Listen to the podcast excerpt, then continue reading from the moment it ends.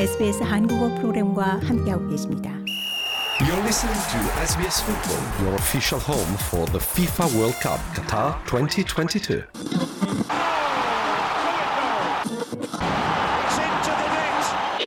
For live audio commentary on the go, download the SBS Radio app. Stand by as we bring you the latest coverage of the FIFA World Cup Qatar 2022.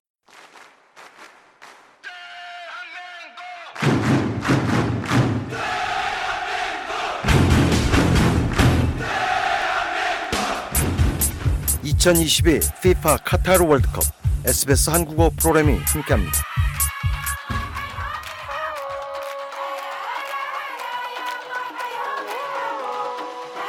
네, 2022 카타르 월드컵 조별리그 3차전 마지막 경기 일정도 이제 막바지에 이르고 있습니다. 오늘 새벽에는 2조와 F조 경기가 마무리됐는데요. 정말 축구공은 둥글다는 말을 실감할 수 있는 이변의 연속이었습니다. 12일차를 맡고 있는 2022 카타르 월드컵 오늘은 어떤 나라들이 또 16강 진출을 확정 지었는지 경기 소식 정리해 봅니다. 엄국 리포터 연결돼 있습니다. 안녕하세요. 예, 안녕하세요. 네, 먼저 F조에서 다시 한번 충격적인 결과 나왔습니다. 예. 지난 2018 러시아 월드컵에서 3위를 기록했던 또 현재 세계 축구 랭킹 2위인 이 벨기에가 16강 진출을 못하게 됐어요. 예, 이 크로아티아는 벨기에와의 조별리그 F조 최종전에서 0대 0으로 승부를 가르지 못했습니다. 어, 이날 무승부를 거둔 크로아티아는 F조 2위로 내려갔지만 이 16강에 성공했는데요. 하지만 그 벨기에는 이번에 3위로 이제 또 떨어지게 되었습니다. 예, 네. 크로아티아는 독립 이후 지금까지 총 6번의 본선 문제를 밟았었는데요. 이 1998년 이 프랑스 월드컵과 2018 러시아 월드컵에 이어 세 번째로 이 노크아웃 스테이지에 진출했는데요. 이 반면 이번 월드컵의 이 희생양이 된 벨기에가 황금 세대가 이제는 좀 다소 노쇠했다는 평가를 받으며 이 우승 후보로 뽑혔던 것이 좀 민망할 정도의 경기력을 보여주며 이 16강을 탈락했는데요. 예, 특히나 이날 그 여러분의 좋은 찬스를 이 루카쿠 선수가 놓치며 이 벨기에의 꿈이 좌절됐습니다. 네, 정말 세리에 A의 올해의 선수 또 MVP까지 수상했던 루카쿠 선수인데요. 후반전에 여러 번의 찬스를 모두 놓치는 모습을 보여주면서 벨기에 16강 진출 좌절의 책임을 면하지 못하게 될 것 같아요. 경기 내용 좀 그랬죠? 예, 이날 경기는 사실 그 크로아티아가 시작부터 기회를 잡았습니다. 이 킥오프 1분도 채 되지 않아서 이 페리시치가 슈팅을 시도했지만 골문을 살짝 벗어났는데요. 예, 하지만 벨기에도 반격을 올렸습니다. 이 전반 11분 이 카라스코의 슈팅은 막혔고 2분 뒤에는 이 데브라이너가 날카로운 패스가 연결됐지만 이 메르텐스가 기회를 허무하게 날리며 공방이 이어졌는데요.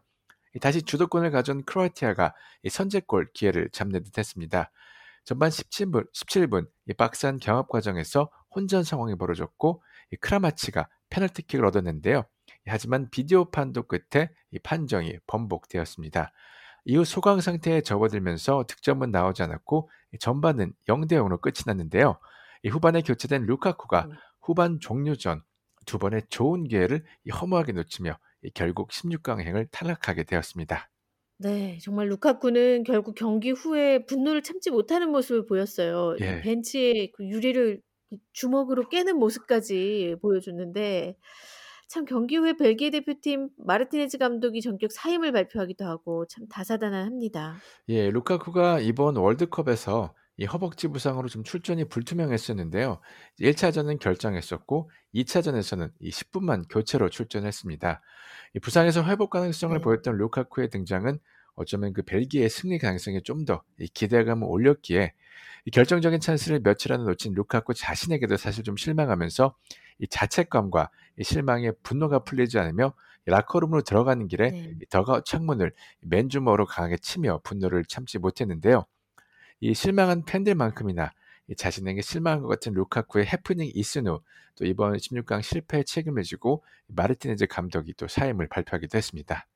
네, 그렇군요. 자, F조의 다른 경기 또 볼까요? 예. 모로코와 캐나다 경- 대결에서 이 모로코가 2대1 승리를 잡으면서 16강을 확정 지었습니다.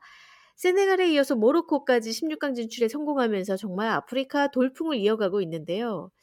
캐나다는 결국 승점을 얻지 못한 채 집으로 돌아가게 됐는데 예. 사실 미국, 멕시코와 함께 이 캐나다가 다음 월드컵의 공동 개최국이잖아요. 예, 그렇습니다. 또 동시에 36년 만에 월드컵 본선에 진출한 캐나다 입장에서는 참 아쉬운 결과가 됐습니다.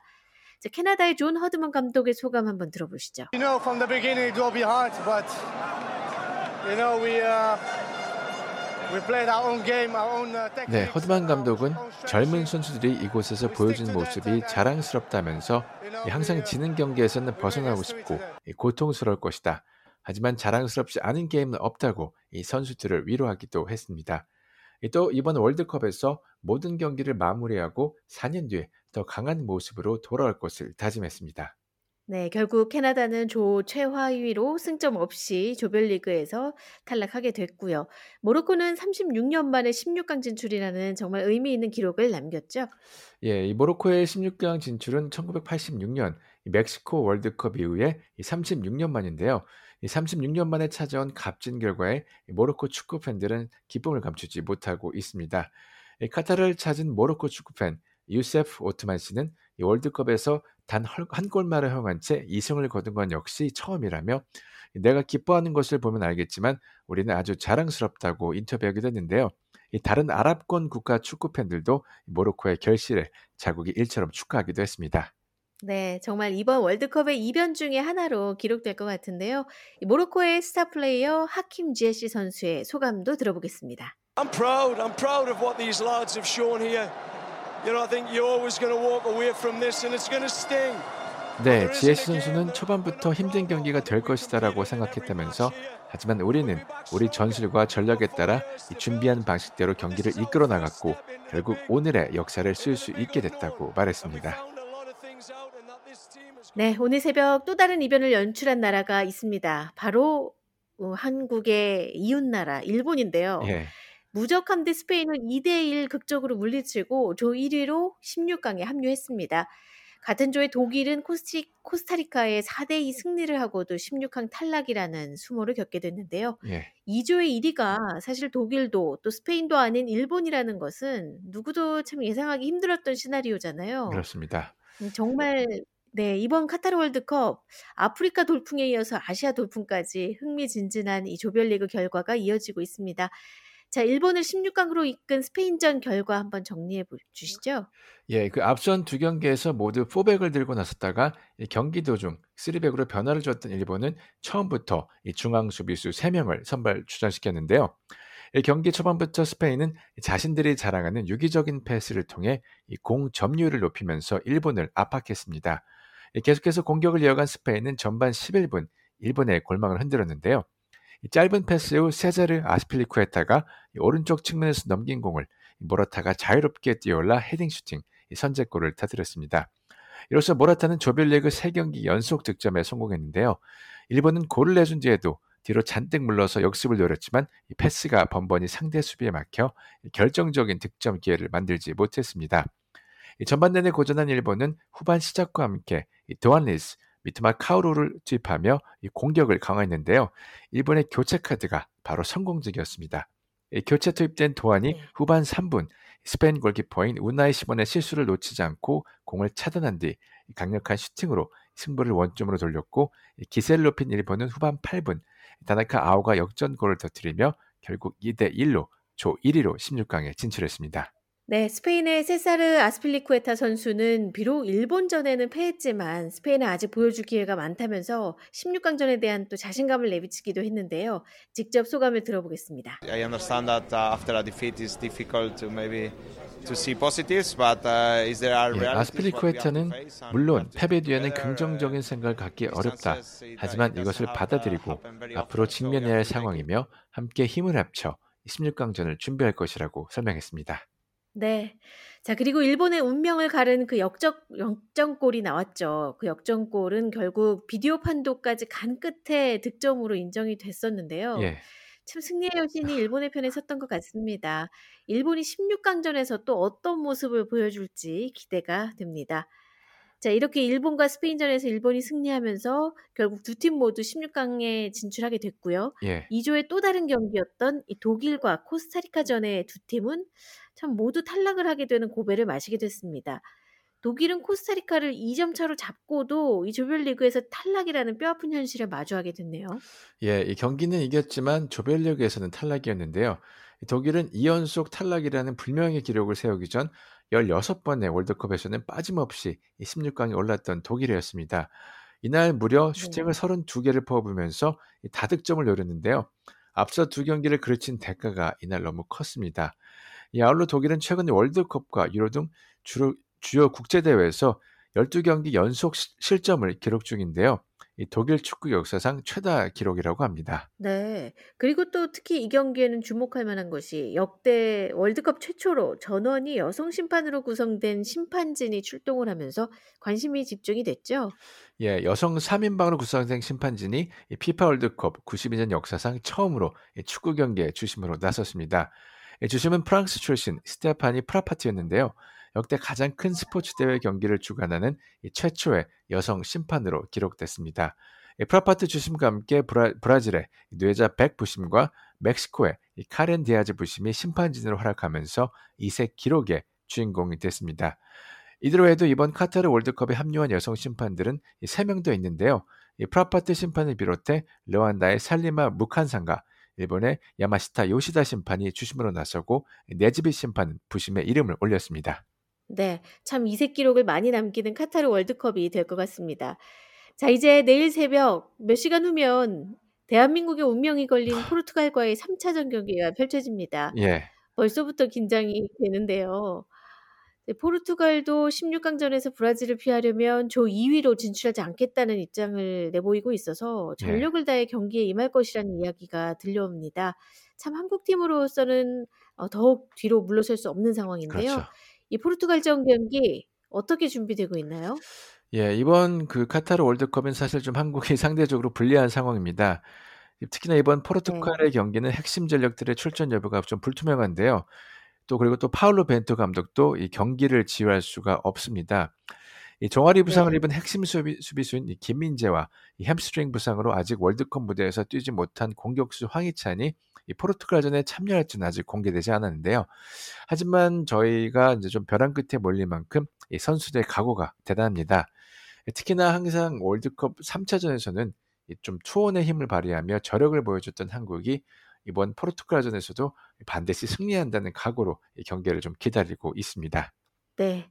최고의 기량을 보여주고 있는 이강인 선수를 선발 출전시켜야 한다는 주장도 참 국내적으로 거세잖아요. 그렇습니다. 과연 이 벤투 감독이 이강인 선수를 선발 출전시킬지에 관심이 집중됩니다. 어떻게 예상하세요?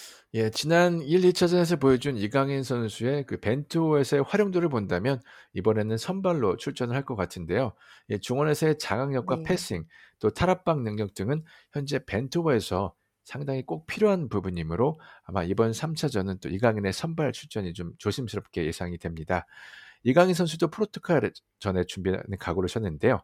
이강인 선수 인터뷰 들어보시죠. 뭐, 모든 분들이 알다시피 어, 포르투갈은 강력한 우승 후보고 이미 저희 조에서 16강을 진출한 한 팀이기 때문에 어, 뭐 따로 제가 평가할 건 없는 것 같아요.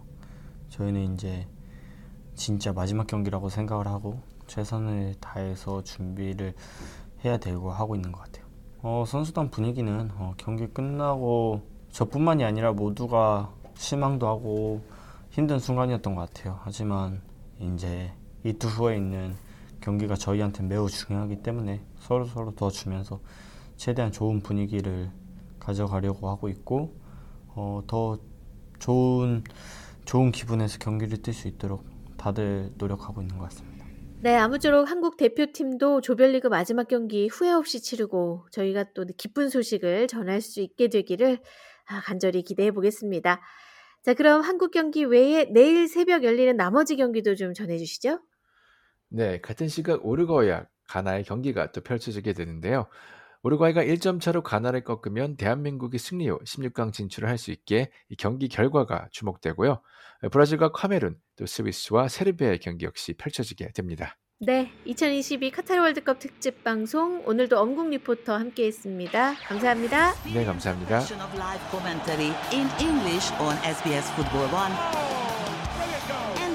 Multiple multiple languages on SBS Football 2 digital radio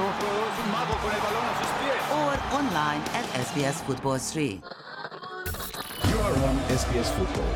For the BBC World Service, head to bbc.co.uk slash sounds. The following commentary is provided by a FIFA World Cup Qatar 2022 broadcast partner. It may not reflect SBS standards.